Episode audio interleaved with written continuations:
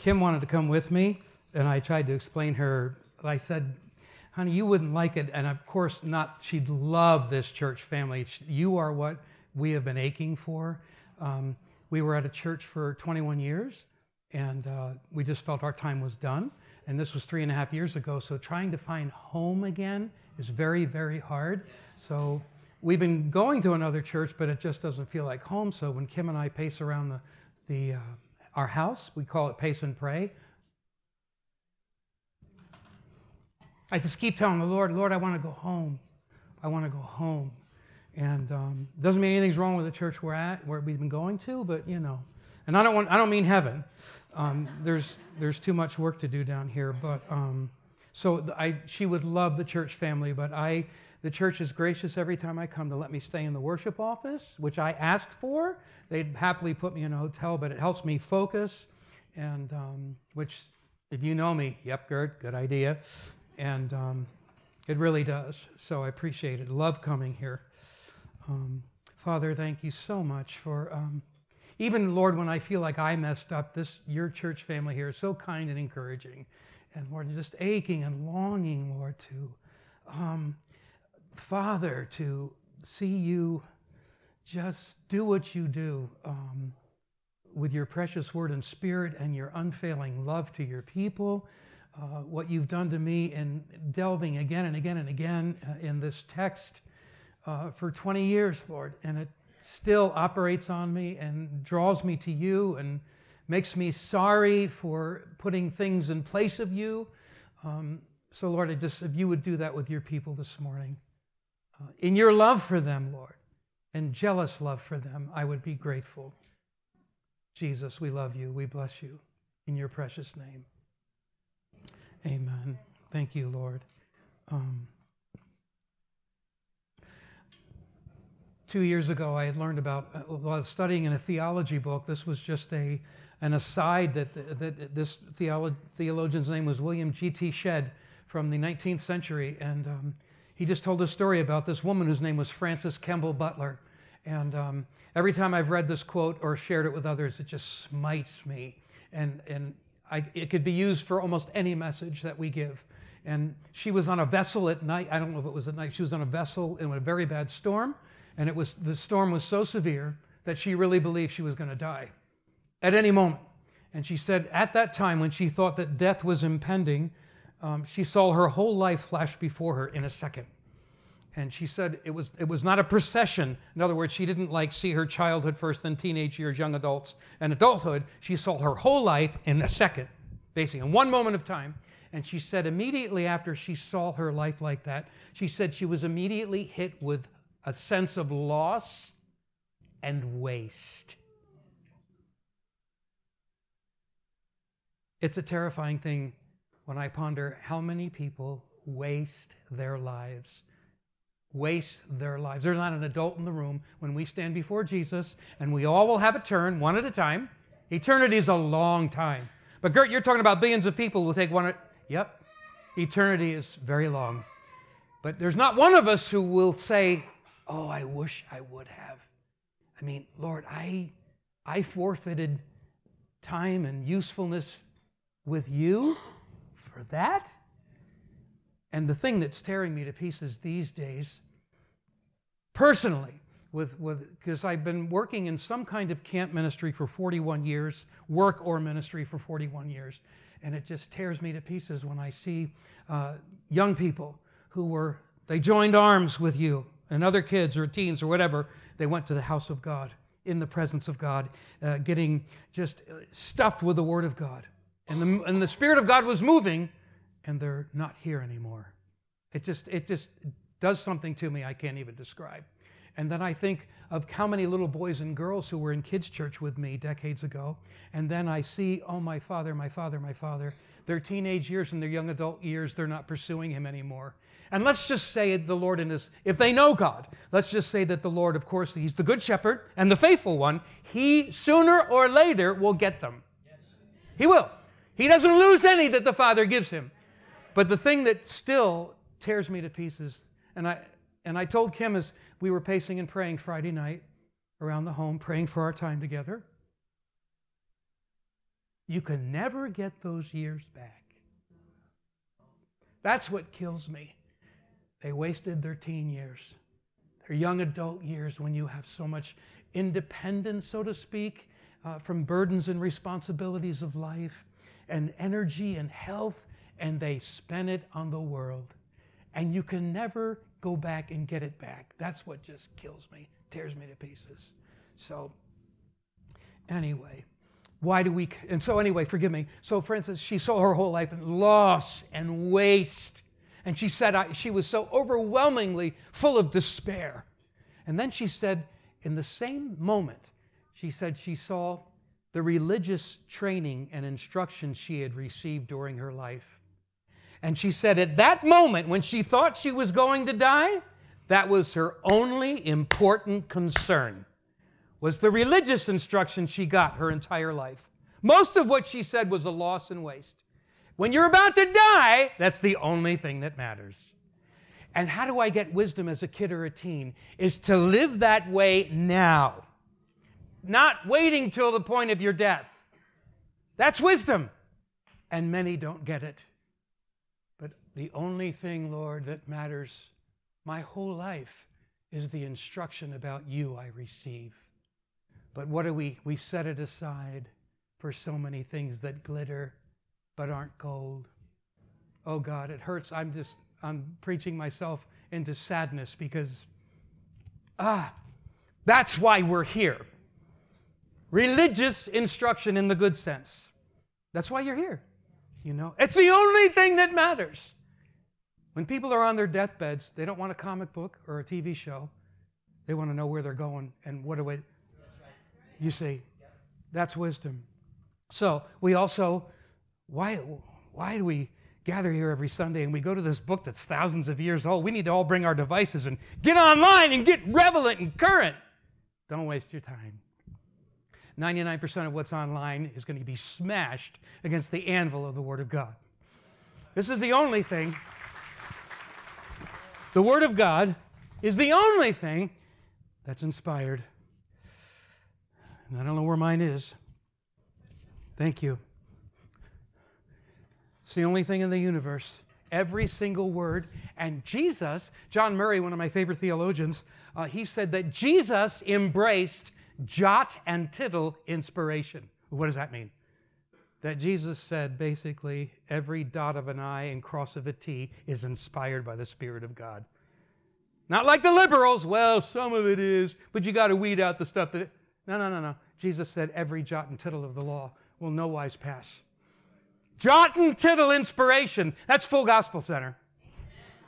You know, if it isn't, if it isn't, you're in danger. Well, we're the red letter Christians. Oh, really? Really? You have a very weak understanding of the Trinity then. We only get into Jesus' words. So you're saying that the Holy Spirit isn't equal to Jesus and the Father, the Holy Spirit who inspired the other parts that Jesus didn't say. You see how it falls apart? See, no, we're the red letter church. Well, have a nice time. I ain't interested. No, every word in here is inspired. Why do we come to it?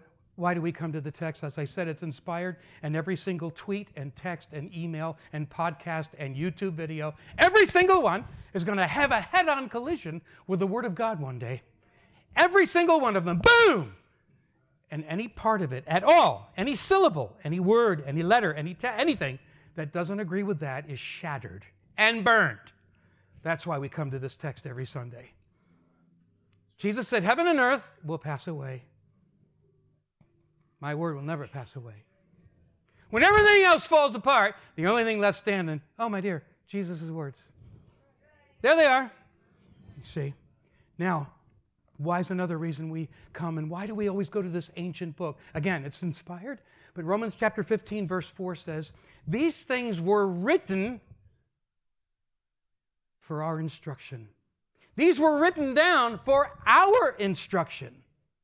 1 Corinthians chapter 10, verse 11 says, These things and oh, my dear, the stuff that happened, he's talking about the context, the Israelites, all the tragic, disastrous things and judgments of God that happened to them because they rebelled against the Lord and were unfaithful and apostatized. It says, These things happened to them as an example. For who? And were written down for our instruction, upon whom the end of the ages has come. That's why we go to this text. 2 Peter chapter 2 verse 6 says that God condemned the cities of Sodom and Gomorrah to destruction by reducing them to ashes.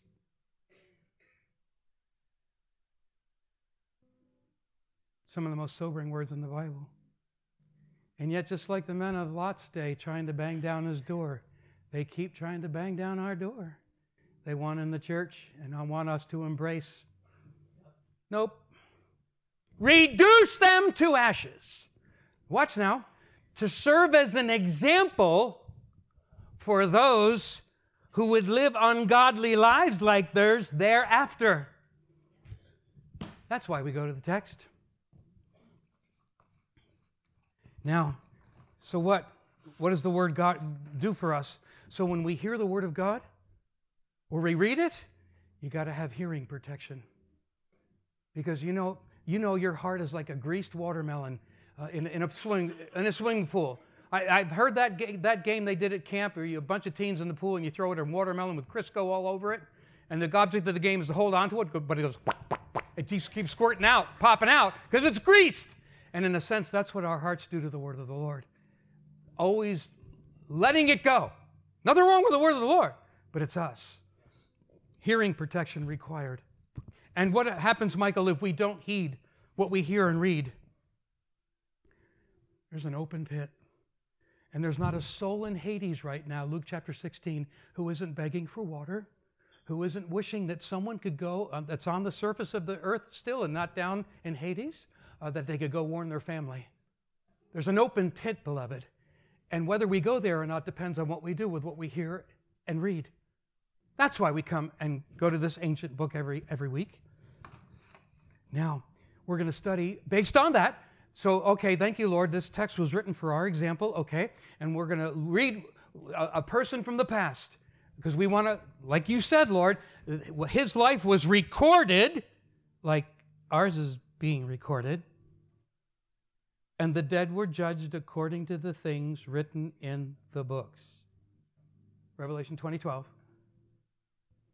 So, sinners their lives are recorded, every single sin, both number of sins, degree of sin, and how many times they sinned by rejecting light.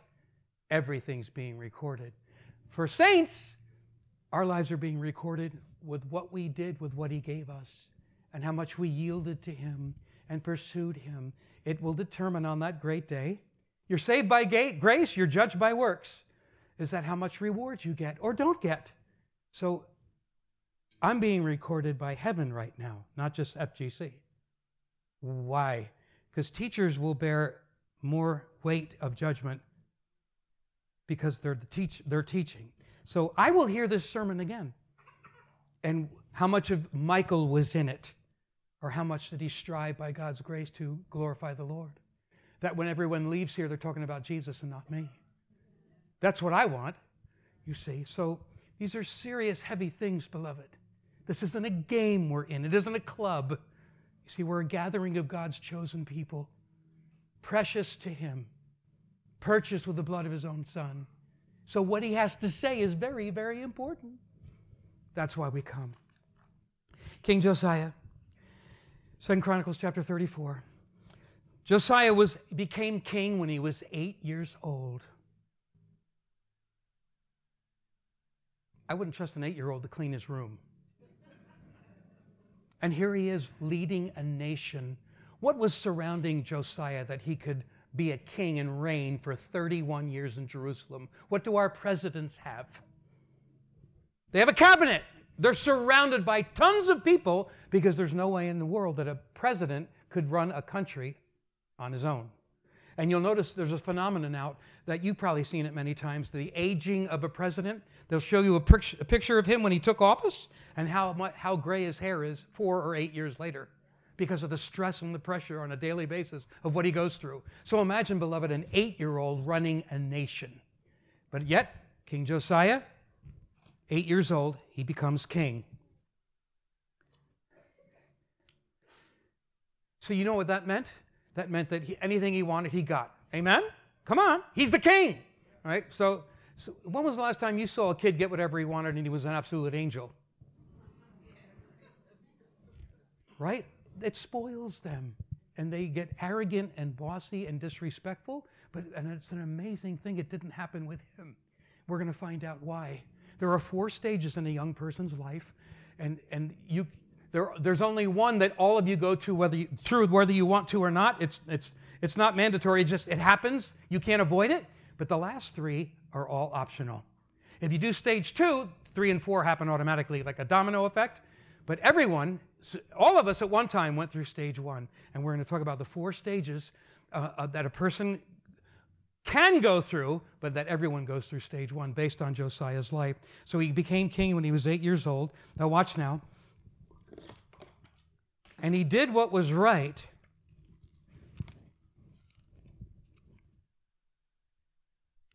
Are they on? He did what was right in the eyes of the Lord. The eyes of the Lord. Second Chronicles 16 9 says, The eyes of the Lord roam to and fro throughout the earth. Constantly watching everything, I think one version says the eyes of the Lord. And who's he looking for? Does that text say? People that he can do exploits through. The eyes of the Lord roam to and fro throughout the earth. But it's not finished. Then it says in Proverbs, chapter 15, verse 3 The eyes of the Lord are in every place, watching the evil and the good. It gets closer. Then it says, Proverbs 15, 11, Behold, Sheol, and we know what Sheol is, down in the center of the earth, where uh, Old Testament people were, went when they died.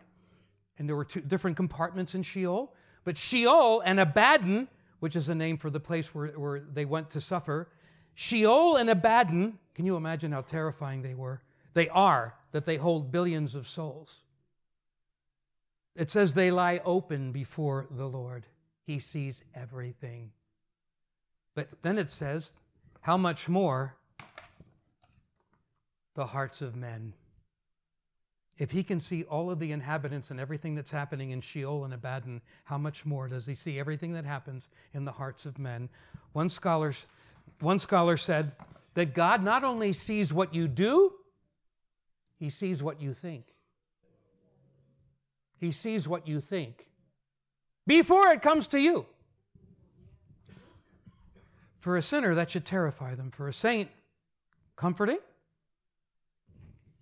Now, Hebrews chapter 4, verse 13. Everything is naked and laid bare before the eyes of him to whom we must give an account. He sees through you like you're, you're this visible man. And then it says, this is the miracle of miracles, that it says Josiah did what was pleasing in the eyes of the Lord. You know, it's very, very easy to fool people. You can do what's pleasing in the eyes of people, but you don't fool the Lord. How many of you, uh, you are anywhere as close to my age and you remember Leave It to Beaver? All right, remember Eddie Haskell? Eddie Haskell did what was right in the eyes. He always was the perfect gentleman in front of Mr. and Mrs. Cleaver, but as soon as they were gone, he was a creep, you see? And that's, you can fool people like Eddie Haskell did, though the Cleavers were onto him, but you can't fool the Lord. And so, and this is what's amazing. It says that Josiah did was right in the eyes of the Lord. Now, here's the miracle about that. Uh, he already, um, we know from Psalm 51:5 that Josiah, like the rest of us, was conceived with a sinful, fallen human nature that was hostile to God by nature, by default. Everything about God, our human nature hates, it's against. Galatians 5, all the works of the flesh, they're against, they oppose the things of the Spirit. So imagine what we were when we were conceived, where we didn't have the Holy Spirit yet. Everything was against him.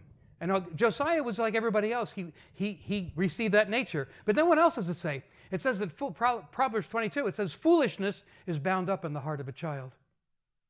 What is foolishness? Well, you mean they're funny and giddy and have good senses of humor? No. In Proverbs, foolishness means that you know the difference between good and evil, but you choose evil though you know what the good is. That's a fool. And it says that's bound up in children's hearts. But then it says also in Proverbs 22 that a child who is left to itself brings its mother shame. Kevin McAllister, Home Alone. Soon as he realized his parents disappeared and were gone, first thing he starts doing, watching angels with filthy souls, eating all the ice cream instead of good food. You know, looking at his, he looked at his brother Buzz's dirty magazine, and instantly, you see, that's why God gives children parents. Parents are a, an oil filter to the kids. They're supposed to be. What's an oil filter? You know what it is. It screws on the side of the engine or underneath it.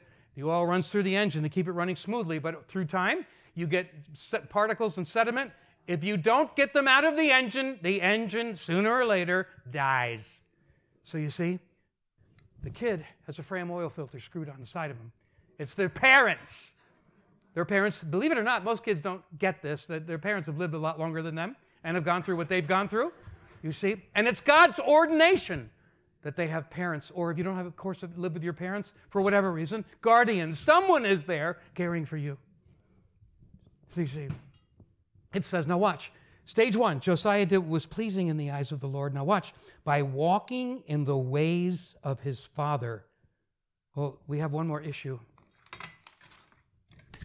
This is what makes the odds against Josiah pleasing the Lord, like the scripture says, uh, the odds are against him.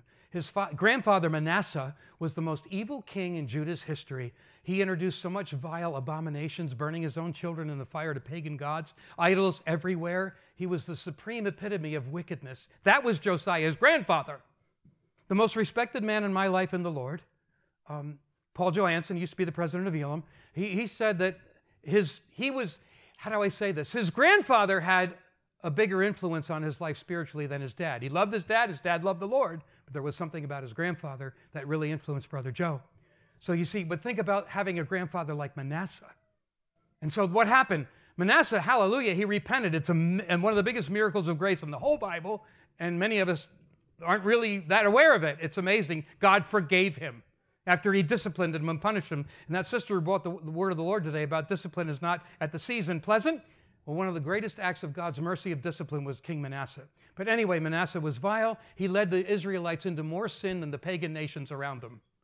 That was Josiah's grandfather. But then what happened? He repented, hallelujah, the Lord received him, and then Amon became, Manasseh's son became king. Well, Amon went back to all the things that his father had done. Idols everywhere.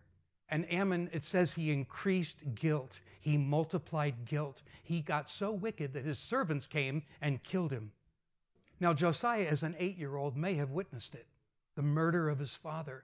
At the very least, he may have seen the body carried out. He may have seen blood on the floor. You remember how impressionable, beloved, you were at eight years old? I'm dating myself again. The most, probably the most famous Christian song in the late 1980s was called Thank You. Anyone remember? Thank you for giving to the Lord. I am a life that was changed. And then one of the lines from that song, you used to teach my Sunday school when I was only eight. You've heard the statistic too. 85% of everyone who gets saved gets saved between the ages of 5 and 14. What's right in the middle there? Right around the middle is age 8. So here he is at such an impressionable age, and all of this happens to him. And then I wanted to use this object lesson, but I think I have a few too many. But I wanted to have a bubbling jar, like I do use for another message of, of dirty water, bubbling, festering sin.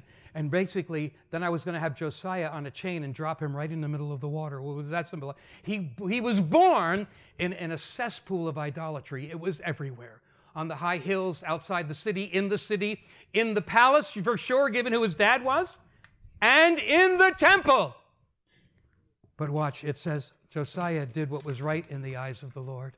How did he do it? By walking in the ways of his father David. But David wasn't his father, Gert. You just say, right. You see, when you don't have a father or a mother who's godly that you can look up to and imitate them, God will always provide someone. Someone I can't, there are certain men in the kingdom of God that I, I just want to be like, and I look up to them, and I'll never forget. This was one time at Rick at, at Elim. There was a big conference going on, and somebody was on the platform who was really teaching stuff like, mm. and, uh, and so I was watching Brother Joe. I was just watching him like a hawk, like, wonder what Brother Joe's thinking about this. He's got to be having trouble with this too. So I watched my mentor. I watched my father. I, I adopted him as my dad, though he didn't ask to, you know, but it's too bad. He's mine. And so, but, but that's what God will give you people in your life to care for you. And that's what happened to Josiah. He walked in the ways of David, his father, his ancestor. That's how he pleased the Lord, by walking in the ways of another person. Wait a minute, Gertie. Wait a minute. Let's stop here. Second, Second Samuel, chapter, Samuel chapter 11. Uh, David took another man's wife, committed adultery with her, impregnated her, tried to get her husband drunk so that her husband would go and, and be with her so everyone would think it was his child. And then when that didn't work, what did he do? He told his kinsman Joab, put Uriah at the hardest, hottest part of the battle where it's most dangerous, pull your men back so he gets killed. This is David, a man that God said he's after my own heart. He'll do everything I want him to do, Acts 13 22. So, how in the world, how in the world could that be the model that Josiah tried to be like? That he would please the Lord. Here's why David's sins were very egregious, horrible. The, listen to this one. In 2 Samuel chapter 24, he numbered the men of Israel, which was a great sin because it was showing he was trusting in his numbers instead of the Lord. 70,000 of his Israelites were slain by the angel of the Lord because of his sin. 70,000! And David's the model that he looks up to? You know why? David messed up a lot. Like you? Me? He knew how to repent. And here's the other thing David was never guilty of, despite his many serious sins. Unlike his son Solomon, David was never guilty of idolatry. Ever. So he had his God whom he loved as a, as a boy, as a shepherd, as a, heart, a composer. He had his God whom he sinned and grieved against and angered. But you see, he had a God that he repented in front of. He had a God who he knew he was the shepherd. And he had a God that he never forsook. He never did like Solomon did. It said Solomon's many wives led Solomon's heart after their gods. David was never guilty of idolatry. Wow. So Josiah was pleasing to the Lord. He walked in the ways of his father David. Stage number one a kid or a teen. What do I do to please the Lord? You walk in the ways of whoever is over you, whoever food you're eating, utilities you're using, who puts food on your back, whatever. That's how you please the Lord. Children, honor, the, honor your parents in the Lord, for this is right. It's the first commandment with promise. That's how you please Him. Well, you don't know my parents. My dad was an alcoholic my whole life, a white collar one. And, um, you know, um, be honest with you, it wasn't the horror stories where sometimes that happens and you know uh, the, when the father drinks like he gets very ugly and mean and that was just the opposite. Dad was so much fun to be around when he was drinking. It was just the way it was. And so he was nicer and not that he was an ogre or anything but but hey so but god gives you other fathers. Give you i loved him honored him till the day he died uh, but it was just i had to walk in the ways of someone else. And he loved us don't get me wrong. Walked in the ways of another person of david his father. Now watch there's a principle there in Scripture, and it's mind blowing when I first saw it. Joseph, remember when Jacob said, Joseph! Yes, Father? I want you to go check on your brothers. Was Joseph excited to do that? How did his brothers feel about him? They hated him. Dad, you know how they feel about me. I'm sorry, I just can't. All it says in the NIV is that Joseph said, Very well. He knew they hated him. And dad, here's the other thing why I'm going to do this for you is that, you know, I just have this hunch that, you know, the brothers are really going to treat me bad. They're going to throw me in that pit. Some of the Midianite traders are going to take me to Egypt. But sooner or later, I'm going to come out on this and become the second most powerful man in the world. Okay, Dad, I'll do it. Did Joseph have any idea? None. All he did was do what his father told him. And he became the second most powerful man in the world. And God used him to save the world from famine. How did he get there, Gert? Divine visitation, angelic.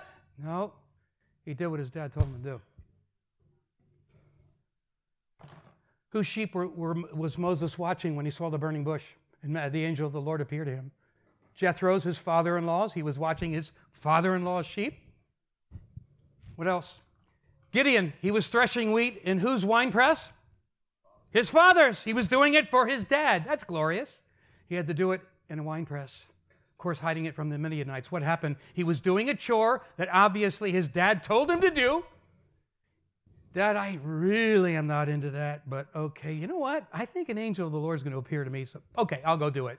No idea. He just did that menial chore, and all of a sudden the angel of the Lord comes.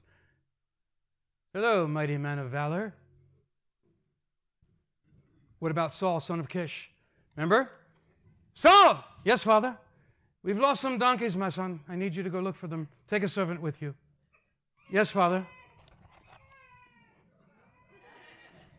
Isn't that glamorous? Going to look for donkeys that kick and bite and smell. You know what, Dad? I really am not into this with donkeys, and uh, but you know what? I have this hunch that the number one prophet in, in, in Israel, Samuel, is going to anoint me to be the first king of Israel. I'll do it, Dad. Any idea? No. All he did was go to look for donkeys, and God ushered him into his destiny. Another one. There are so many, it's, it's unbelievable. Uh, David! Yes, Father. I want you to go check on your brothers. I'm concerned about them fighting the Philistines. What did David? Dad, you know how Eliab feels about me. He's always picking on me, always criticizing me, Dad, always questioning my motives. I can't, Dad. Send a servant. Any attitude from David? None. David think this? I really am not into this, Dad, but you know what? Something tells me I'm going to kill a giant today, and uh, they'll talk about me, you know, till the world ends every Sunday school class. Okay, I'll do it. No idea. David goes there, takes groceries, basically provisions for his brothers, because his dad asked him to, and he was ushered into greatness.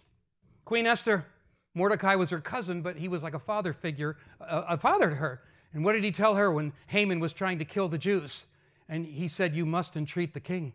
You must go to Ahasuerus or King Xerxes and entreat him. But, but my uncle, if, if I go to the king and he hasn't held out the golden scepter, it's death. And what did he say to her in 414? He said that perhaps you have been born into royalty for such a time as this. Spirit of God enables her, gives him, gives him, gives her his faith, and she, what does she do? She approaches, saves the nation. All she did was do what Mordecai said. Who's this? I'm holding next to my face for a reason. Take a guess. My dad. He was the director of the computer center for the University of Pennsylvania when we were kids. He had six kids, and we, moved, we moved to Cherry Hill, New Jersey, which was a suburb outside of Philly and we dad had to all the houses in the development were brand new but dad had to customize ours because he had six kids. So anyway brand new home. And we were there and dad had a great job. And then uh, in 1972 my uncle came from missouri from the middle of nowhere. And he said asked dad his older brother would you be my partner in my mountain and beach resort? Dad left the university of pennsylvania. He sold our house. And i and my three younger sisters went to missouri. Why? Because dad said to Dad said to. My older brother and sister stayed back east because they were older and in college, whatever. But so we go to Missouri, and after we tried to run the place for two years, but um, and it, we moved into the basement of a liquor store that had cinder block walls. Dad sent me out there earlier uh, before he and the, my sisters and mom came, and I painted it, and there were scorpions in it. I stepped on one. Praise the Lord, it didn't sting me. But that's what we moved into from a brand new five bedroom house in Cherry Hill we moved in the basement of a liquor store. Two years later, the, the Mountain and Beach Resort went down. It was a financial disaster. Dad lost everything. Here's what happened 18 years old, just about to graduate high school, I went to a Catholic high school retreat for high school boys. That's one thing I didn't like about it. There were only boys there, but it was junior and senior high school boys. And I didn't go because I was looking for Jesus. You know, I just, you know, all I cared about were girls, sports, and cars, or music, and that was about it. But you say, I went there just to do something different, so I thought. And so I was, I was even looking at the girls serving food in the cafeteria. Yeah, I was very spiritual. And so, but after one meeting, meeting the Spirit of God, God came in that room, and I was like, I was blown away, and I'll just never forget it. I just, well, whatever, God's here. And so when we went to leave the meeting, um, I stopped at the entrance of the hallway that led to the cafeteria, and something stopped me. And I just turned around and went back into the chapel stared at the crucifix, which is a cross with a statue of Jesus on it, didn't, didn't have a Bible, didn't know the sinner's prayer, didn't know Jesus loves me, didn't know John 3.16. I knew nothing. But all of a sudden, the Spirit of God came on me and convicted me of sin. And I started to cry with sadness. Now I know it was the, you know, the Spirit of God, the goodness of God leading me to repentance. And so, a matter of, I don't know how long, uh, it was like scales dropped from my eyes, and I was filled with such love for God and joy. Uh, I couldn't explain it theologically, but I knew I had met God. You see? So, I say that to say this. All right, Dad, I really am into my friends here at Cherry Hill. And, you know, I played football in high school at Cherry Hill, and they don't have a football team in Missouri, you know, whatever the attitude I had. But you know what, Dad? You know, I think two years after we get there, I'm going to have a real big encounter with the Lord in a convent. This happened in a convent, by the way. And, and in case some of you don't know what a convent is, we're retired, these nuns live there. All right? But I got saved. And as far as I know, no one that I know of on my dad or my mother's side of the family were ever saved, that I know of. So here, it was a disaster for the family, but the Lord apprehends Michael, and then other siblings and family members started getting saved. And all it was is, okay, Dad, we're going to Missouri, because Dad said to. So you see the principle? He pleased the Lord by walking in the ways of his father David. Now, Here's stage, that's phase number one. Many, many kids and teens stop at phase one. They have no choice. You have to be in stage one. But here's what happened. This is the most golden key of the whole thing of Josiah's life and everyone's life spiritually. It says, this is stage two. It says, when Josiah was eight years, or forgive me, in the eighth year of his reign, how old was he? 16. Very good. And I'm going to get teens mad at me. But the, but, the, but the text, different Bible versions say this. When he was still a boy, Hey, what you calling me 16 year old boy for? Well, when you get my age, yeah, you're about, about right. You know? A boy, some say while he's still a youth, and the Hebrew word can be an infant to a teenager. But we know, of course, from the math, he was 16. So when he was still a youth, when he was still a boy, it says, he began to. In other words, up to that point, he had not been. He basically was just under his mentors, his tutors, following the ways of his father David, just whatever, you know, th- those ways were proper and right in the Jewish religion. But it says, He began to seek the God of his fathers. There's got to come a time when a kid and a teenager they seek their parents' God for themselves. It says he began to seek the God of his fathers. Now,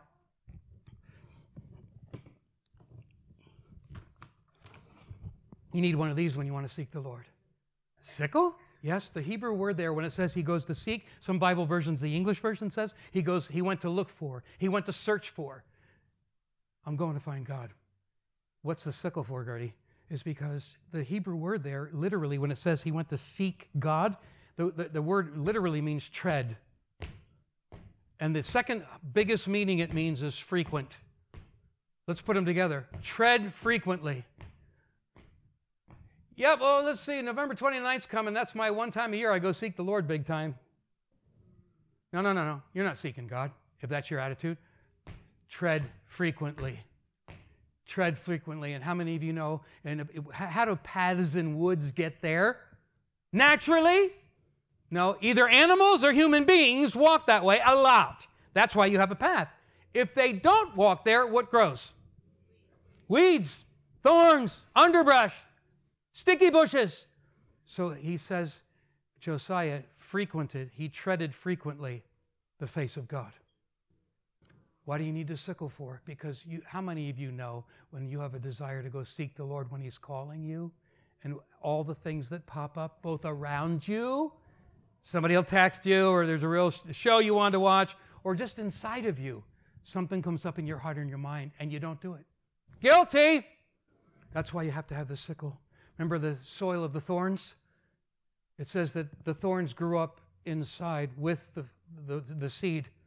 The same heart was growing them both, and the thorns choked the seed. So when you have go to seek the Lord, you got to frequent it and take the sickle and kill these desires that want to distract you and pull you down. Now, this is what happens when he went to seek the Lord. Our God is a consuming fire. You can't get close to a fire and not get hot.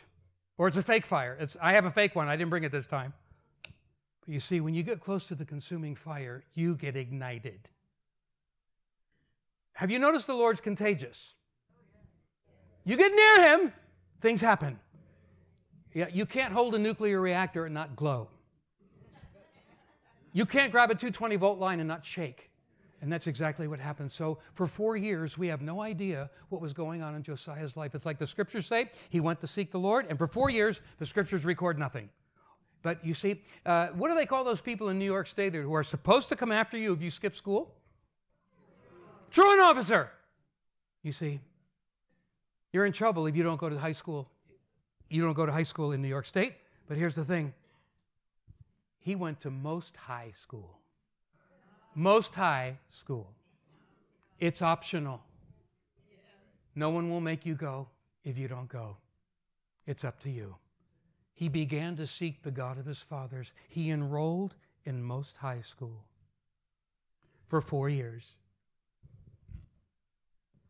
Here's the beautiful thing that happens when God's fire gets around you as you're seeking his face, you're immersing your mind in, in the text, you're waiting on him, and you, you know your heart gets aflamed. Were not our hearts burning within us as he opened unto us the scriptures? Luke 24 32. Then this is what happens next, beloved. When that happens, this happens. Rubber heart. You begin as you are in God's presence like that, and in the text with the Spirit of God, all of a sudden the layers of fat, spiritual deadness around your heart start to drop off. Have you noticed that? When you've been with the Lord like that? All of a sudden, see, when the, when the scripture says that their hearts became calloused or, or hard, the literal Hebrew is they, became fat. You have, you have layers of insensitivity that just naturally grow around your heart because you have flesh. So you start to lose your desire to see people saved. You lose your zeal and hunger for God. You lose your desire to pray anymore. Why? Fat grows up around if you don't stay near the fire. So, what happened to Josiah? We know that as he was beholding the consuming fire and with him for four years, we know that the fat was dropping off. Now, how do we know that Josiah graduated from most high school? He got the white cap with a tassel and he flipped it. How do you know? Here's the next stage. Stage number one, he did what was pleasing in the eyes of the Lord by walking in the ways of another person. Stage number two, in the eighth year of his reign, he began to seek the God of his fathers.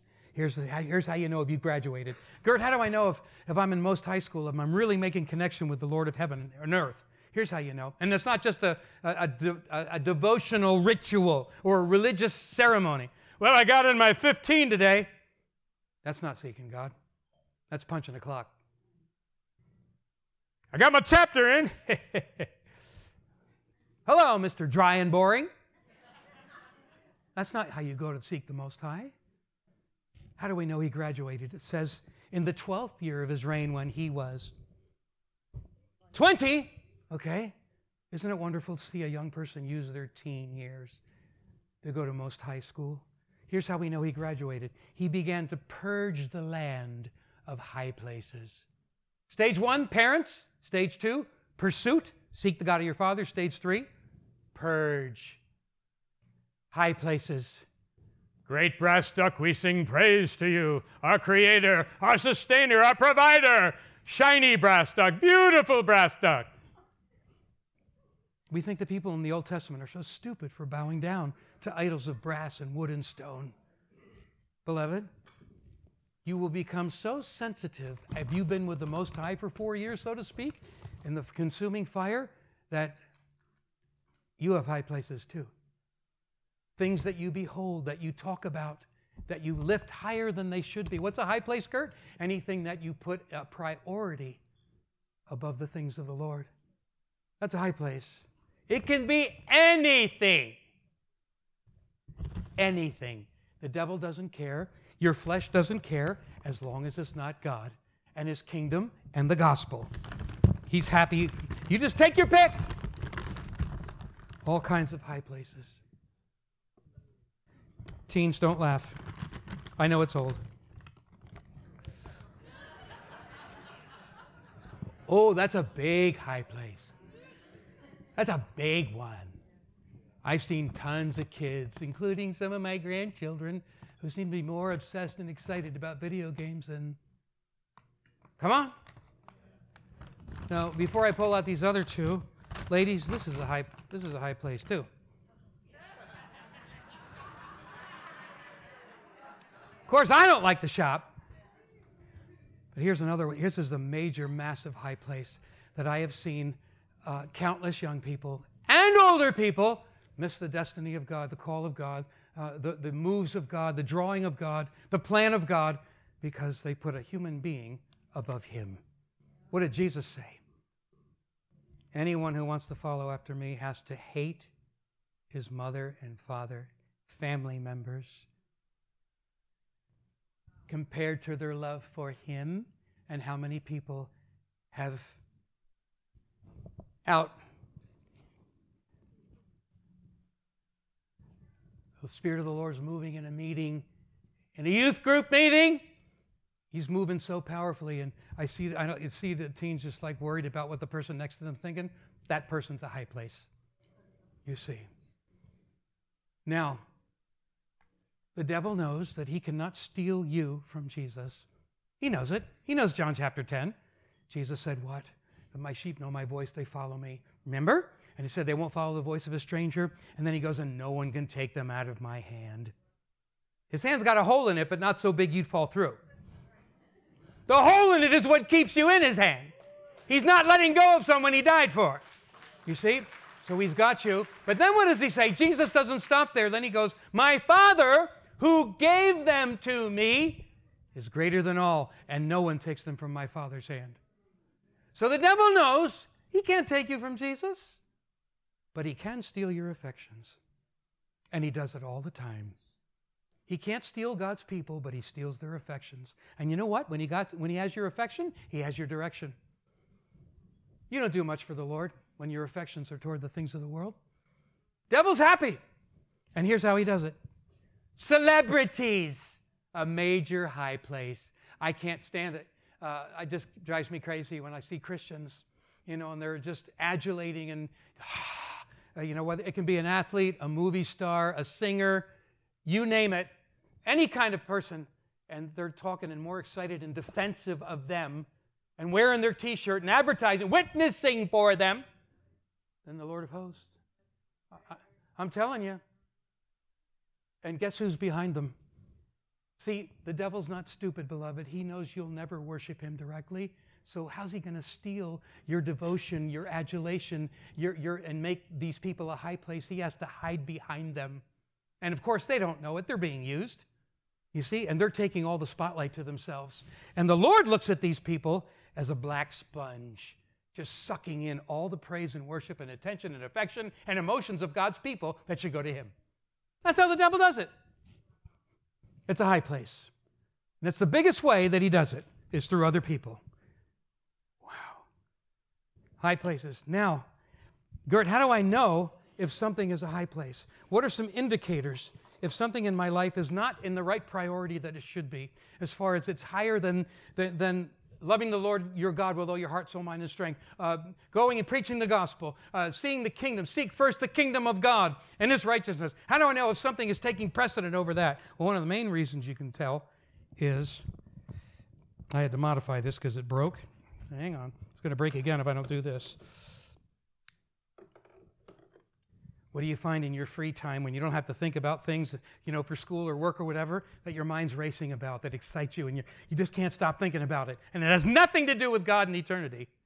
It's probably a high place.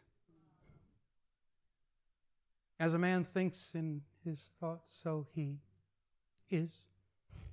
Thoughts can be. I know we have to re- think of other things. I understand that. This is a big one. How do I know, Gert, if something maybe is a high place in my life? Jesus says that whatever fills your heart comes out of your mouth. Matthew 1, 2, 3, 4, Matthew chapter 12, verse 34. Whatever fills your heart with desire and intensity and passion, it's going to come out of your mouth. It's a major indicator if something's a high place or not. This is the one that got me. My favorite team, sports team, since I was a kid. tied with another one for a while, but um, if they if they won, and especially if they beat their rival, this was Gertie. Happy, happy, happy, joy, joy.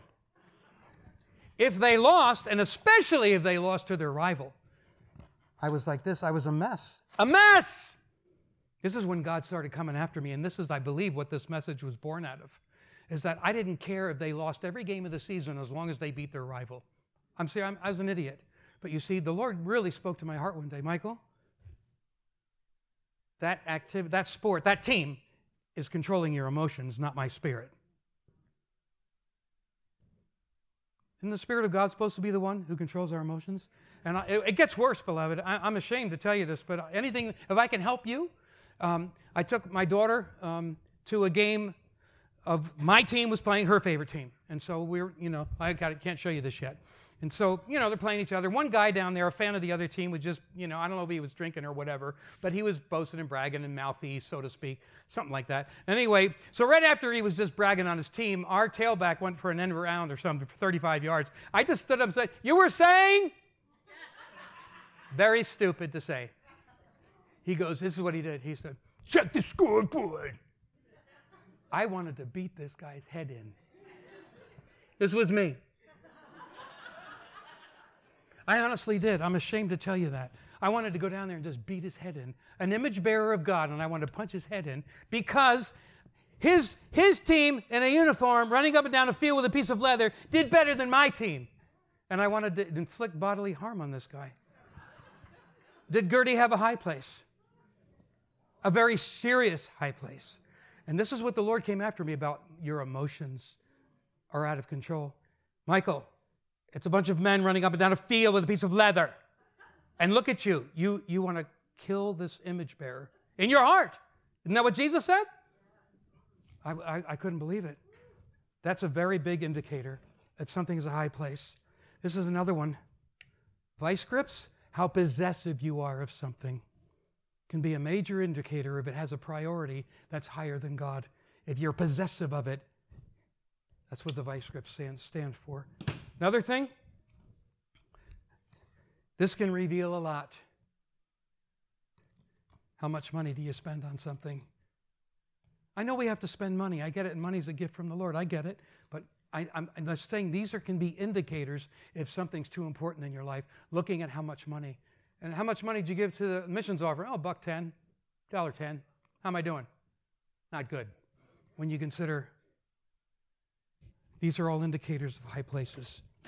Now, here's this is what I don't want to tell you, but you'll notice, you'll notice that the longer a high place is in your life, um, the stronger it gets. And I'm, I, I, I just am sh- ashamed to tell you this, but I'm, I'm going to because it's fresh and it hurts. Two weekends ago, I was at a family member's wedding and they just, the, ma- the wedding couple decided to have in the reception hall two big giant TV screens, and guess what they were playing? NFL game. And guess who was playing? My favorite team and their rival. and here I have preached this message, poured over it, studied it, meditated it, prayed over it for two decades in various locations of the kingdom of God. And I thought, oh, God, I'm free. I'm good now. I could. I am so ashamed of myself. I got so into it.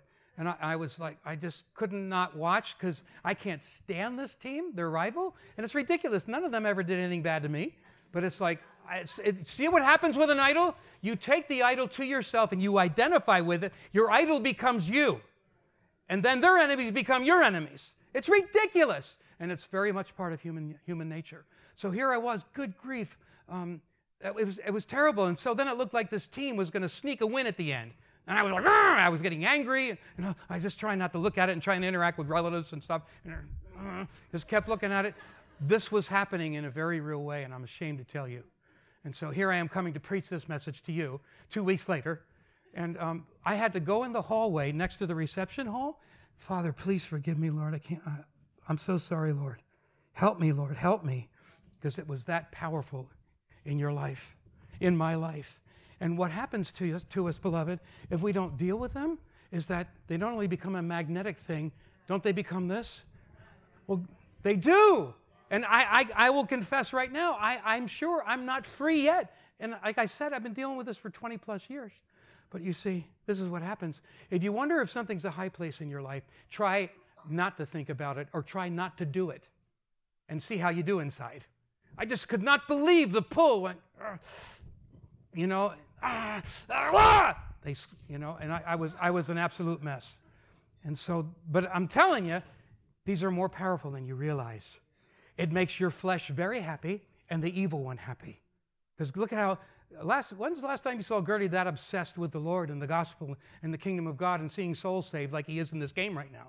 And I'm just, I'm just confessing to you. Now, very quickly, um, where's the origin of idolatry in the universe? Right here. Ezekiel chapter 28. Remember, it says, You were adorned with precious stones and you were perfect in wisdom and beauty, uh, talking about the evil one. Of course, the king of Tyre in the context immediately, but it has to be talking about the evil one. And then it's, You were perfect and you were righteous in all your ways until iniquity was found in you. So that's what happened in Ezekiel chapter 28. Cut Ezekiel 28 in half, you get Isaiah 14. Then what happens? Remember what he said? I will ascend to the heavens. I will put my throne above the stars of God. I will sit on the mountain of the assembly. I will be like the Most High God. Remember? He wanted to be God. He was envious. James 3, chapter 3, where it says that he was envy of the Lord and the accolades and the worship he was getting, and he got bitter and he got jealous and he got envious. He wanted worship. Can you prove that some more, Gart? Sure, I can. Luke chapter 4, verse 7. What does it say when he came to Jesus in the wilderness? The evil one? What did he say? All of these kingdoms have been given to me to give to whomever I decide. They can all be yours, Jesus, if you'll worship me.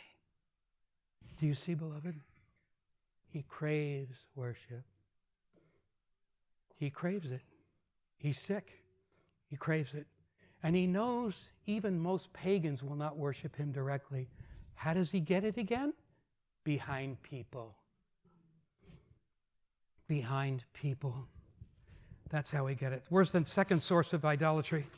I said earlier, Galatians chapter 5, verse 20. This is, remember, I've used this in other messages where this is what a human being looks like on the inside. If you're a Christian, this is what you look like on the inside. Here's your new man, Spirit of God within you, born again, regenerated, all things have become new. Yet, we all know, every Christian in the room knows, despite that, we still have the residual flesh that we fight every single day. Amen?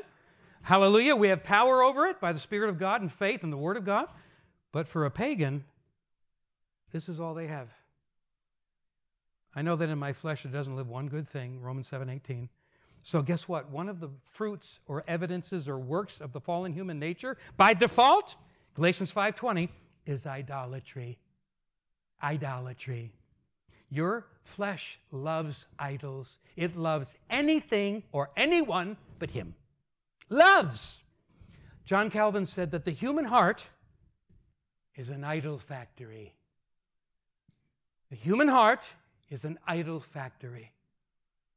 It will create anything it can that you let it. That's where it comes from. All right. So Michael, how how how did this happen to me? Gert, you're hitting me. You're hitting me. And I didn't come here to hurt you, but I came here I like a scalpel, hopefully with honey on it. Because God is jealous, people. His name is jealous. He's jealous over you. Did I even talk about the temple like I did the first service? I don't think I did. Is that the Lord, the temple, I'm so sorry. I don't know how I missed it. This is important to understand high places. Again, I don't know how much time we have three or four? Next to heaven itself. The greatest display of the, of the resplendent glory of God, that's his shining greatness, was in the tabernacle in the wilderness. Next to heaven itself, that's where God displayed his radiant glory the most. And how do you know? because there's only one God.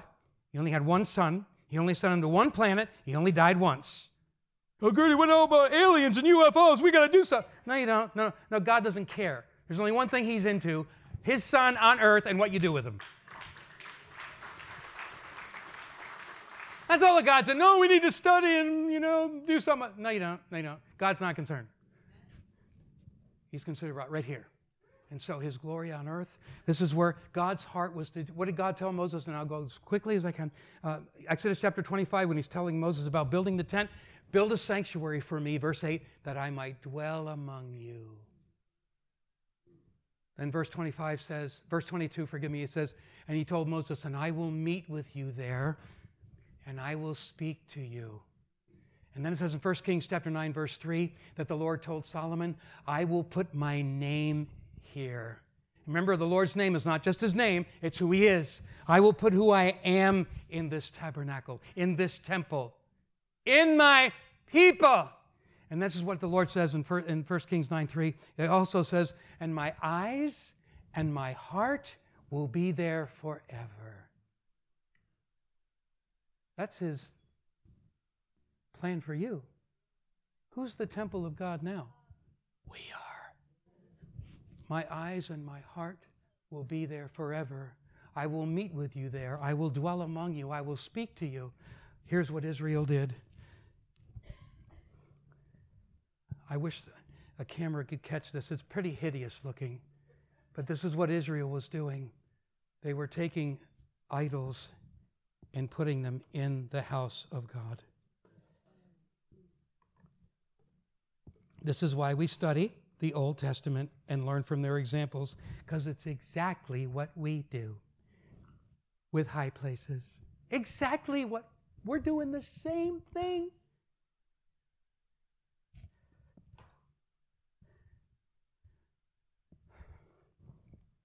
How did, how did this get into me, Michael? Jesus said in Matthew chapter 6, verse 22, we're almost done. You're being, well, we're not really. Well, but I'm going to do we're fast as I can. The eyes, the eye, Jesus said, is the lamp of the soul. Your eye is like the doorway, it's like the filter, the discerner. Whatever your eye goes to, it depends on how you use them, what happens to the rest of you. And Jesus said, if your eye is simple and single and clear, your whole body is clear. Why? Because the eye set the course for what happens in the body. The devil knows that. That's why he was always holding things that are pleasing to the eye. Remember why Eve ate the fruit? Pleasing to the eye and desirable for gaining wisdom. So that look at that. Listen to that. He knows the gateways to your soul, your eyes and your ears. So what happens? It only takes a few seconds, doesn't it? And what happens? Then it's in your thoughts. The battleground. If you don't do anything with it, where does it go? It goes in your heart and it becomes a passion. And then has to express itself through the body. But where did it start? Eyes, ears, brain, heart, body. The devil knows that. The, the team that I liked, in addition to my other team that I, I really idolized, and I had the same condition with them years ago when I was a kid, uh, the only reason I started to like them was the color of their uniforms. That's the only reason. I thought they're really cool looking, and I took them to myself, and that team, I identified with them, they became an idol. You see how easy it is? This is how, it, this is how the process happens. What's the cure, Michael? You've shown us the disease. Is there a cure? There's a cure. There's a cure. There was a man named Thomas Chalmers, and he preached one of the most powerful, uh, famous sermons, I guess, in all of Christendom. He was born in, I think, 1847, and it was called The Expulsive Power. Anyone have been expelled from school before? I want to make sure you understand the word expulsive, expel, the ex- expelling power of a higher affection. How, Michael, if, see, if somebody tells you to give up your idol and your high place, you can do it. Well, they told me to, and I feel condemned about it, but you still love it. That doesn't get it out. This is what Chalmers was onto. The way that you get the desire and the bondages of these things out of your life is you fill your life with a higher affection. And there's only one power that can push those out the Word of God coupled with the Spirit of God. Only way. How do we do it, Michael? Show me how to do it. I got these things in my life. I get it. I'm identifying with you and the things that you've had to deal with, and I'm still not free yet. I'm not, I confess, not delivered yet. You go to the text of Scripture, it's powerful. Jeremiah said in Jeremiah 23, My bones are shaking. I'm reeling like a drunken man. Why, Jeremiah? Why, Jeremiah? Because of the Lord and His holy words. The Word of God is living and active and powerful than any two edged sword. Every single, like we said earlier, right? Every dot of every I and every cross of every, t- every T is inspired by the Spirit of God. So you go to it with reverent hands. And you know how many people are going to the scriptures constantly every single day uh, and tearing the pieces and f- twisting them and torturing them as the, as the Greek means in 2 Timothy 3.16 to make it what, say what they want it to say. They do so, Peter said, to their own damnation. You go to that, you're in trouble. You're dead. So you don't, how do I rightly divide the word of tr- truth, Michael? Here's how. You let it rightly divide you. I don't, you don't let it judge it. You let it do what it does. Charles Spurgeon said the, the word of God is like a lion. Just let it out and it'll do what it, lions do. So we go to it like we're looking for a precious jewel. Now, what are we waiting for? We know the author of the text, Holy Spirit. The only thing in all the history that's God breathed, every single dot, every single T. Spirit of God inspired 40 different men over a period of about 1,500 years. So now what are you doing when you go to the text? I want the one who inspired the authors to write it down to now I need understanding. Because you know how many perverts and weirdos and sick people have gone to the text and created cults and hurt people? They didn't have his understanding, and they didn't want it. So, what happens when this happens? When he comes and opens your mind, and how many of you have read a verse 10 times, and on the 11th time, whoa, I never saw that before? How many? And many people think, I got a revelation. No, you didn't get a revelation. We already have the revelation. What you did get an illumination. The Spirit of God illuminated the revelation. I got illumination. All right. So what happened? What happened? And you know what happens? How many when how many of you when that has happened to you, you're all of a sudden you're like, whoa. Now, here's what you saw. 2 Corinthians chapter 4, verse 4 says, The devil, he blinds the minds of unbelievers that they might not see the light of the gospel. Well, the gospel, what is it? The gospel is a collection of words, right? It's a message. They might not see the light of the gospel of what? The glories of Christ. You saw Jesus when the Holy Spirit illuminated the text to you. The glories of Christ, that's his perfections. I like to use this light. The glories of Christ. The colors speak of the beauty of holiness. You saw things about Jesus that you hadn't seen before. You know, just, and you know he's multifaceted. Where do you start? Where do you end? You can't. But you see when the Spirit of God illuminates the text and you see Jesus in the scriptures, this is what happens next. When you were going, whoa, this is what happens. Can you see it from there? It's a fountain. Uh, what do you mean? Like when you saw Jesus in in the illuminated text and you're beholding his glory through the written words, illuminated by the Holy Spirit, all of a sudden, you're worshiping. Whoever believes in me, from the deepest part of his being shall flow rivers of living water. When this happens, who cares about that?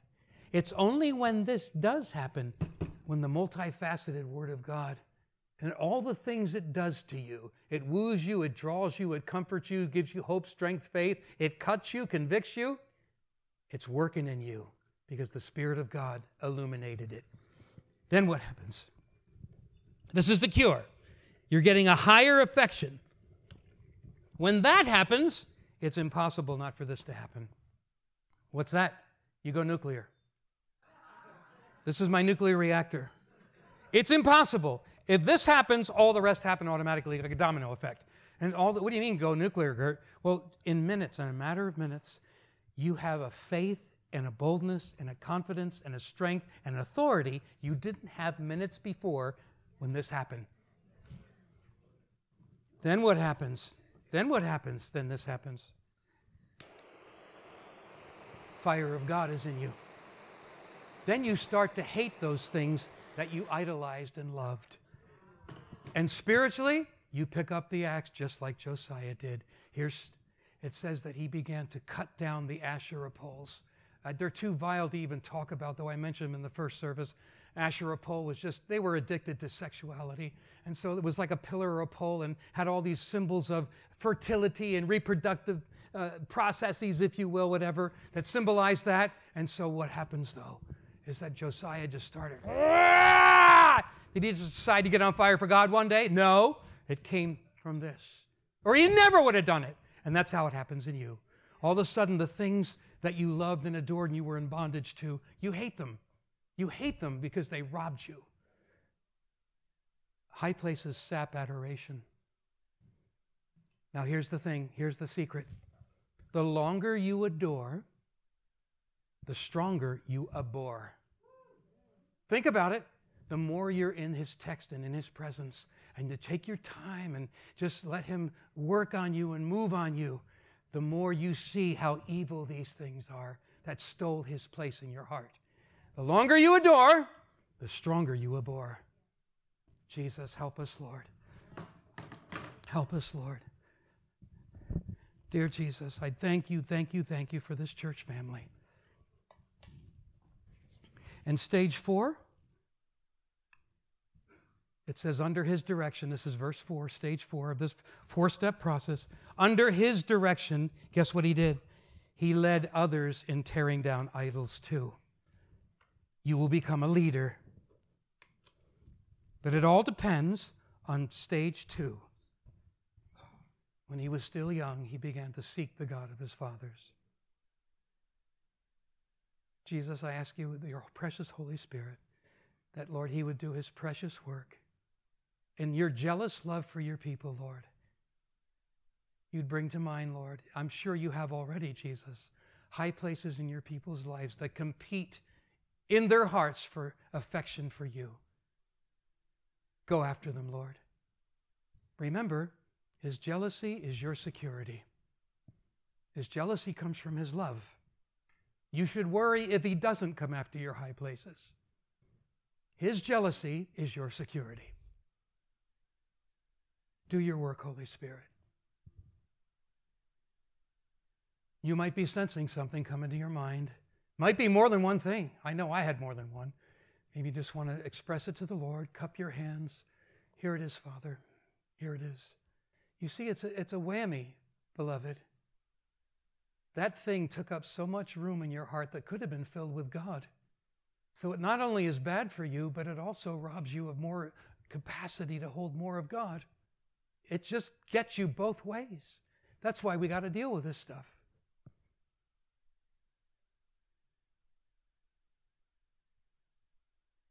High places, they're one of the biggest cripplers of God's kingdom being expanded because they're in God's people's hearts. That's why it impedes the growth of the kingdom of God because they do so much damage. So, Lord, come, come upon us, Lord. Touch your precious people, Jesus. You can deal with us, Lord, because you chose us. Thank you, Lord. We belong to you. Pastor Rick. Let's keep our heads bowed this morning. What a great message. What a powerful reminder of how we need to keep ourselves consecrated to the things of the Lord. You know, to know what the right thing to do is and to choose to do the wrong thing makes us fools. So, Father, we repent, Lord God, of the foolishness of our youth, the foolishness of our stubborn hearts, Lord. And we pray, Lord, that we would choose to please you, that we would follow the, the models that you've given us, the godly men, the godly influences and Father, we would choose to please you rather than to please ourselves, Father, and that we would pursue you, each one of us. My prayer for each one in this congregation is that each one of us would have a personal daily pursuit of you. Father, it's only our love for the word and time in your presence and communing with you that shatters idols. So, Father, give us a hunger and thirst for you. Father, let the things of this world grow strangely dim for each of us. God, I lift the young people to you. The world tries to seduce them with every lie, to steal from them their time, their youth, and their strength. God, break the chains on us as a people, as a nation that we would turn from our idols, Lord God, that we would turn to the Word. I pray that each one of us would have a daily pursuit of you that would starve those high places to the point where the axe would be laid at the root. God, do a work in us. Our hearts are broken before you today. So change us from the inside out, God, we pray in Jesus' name. Amen. Give him a hand clap of praise today. We bless you, Lord.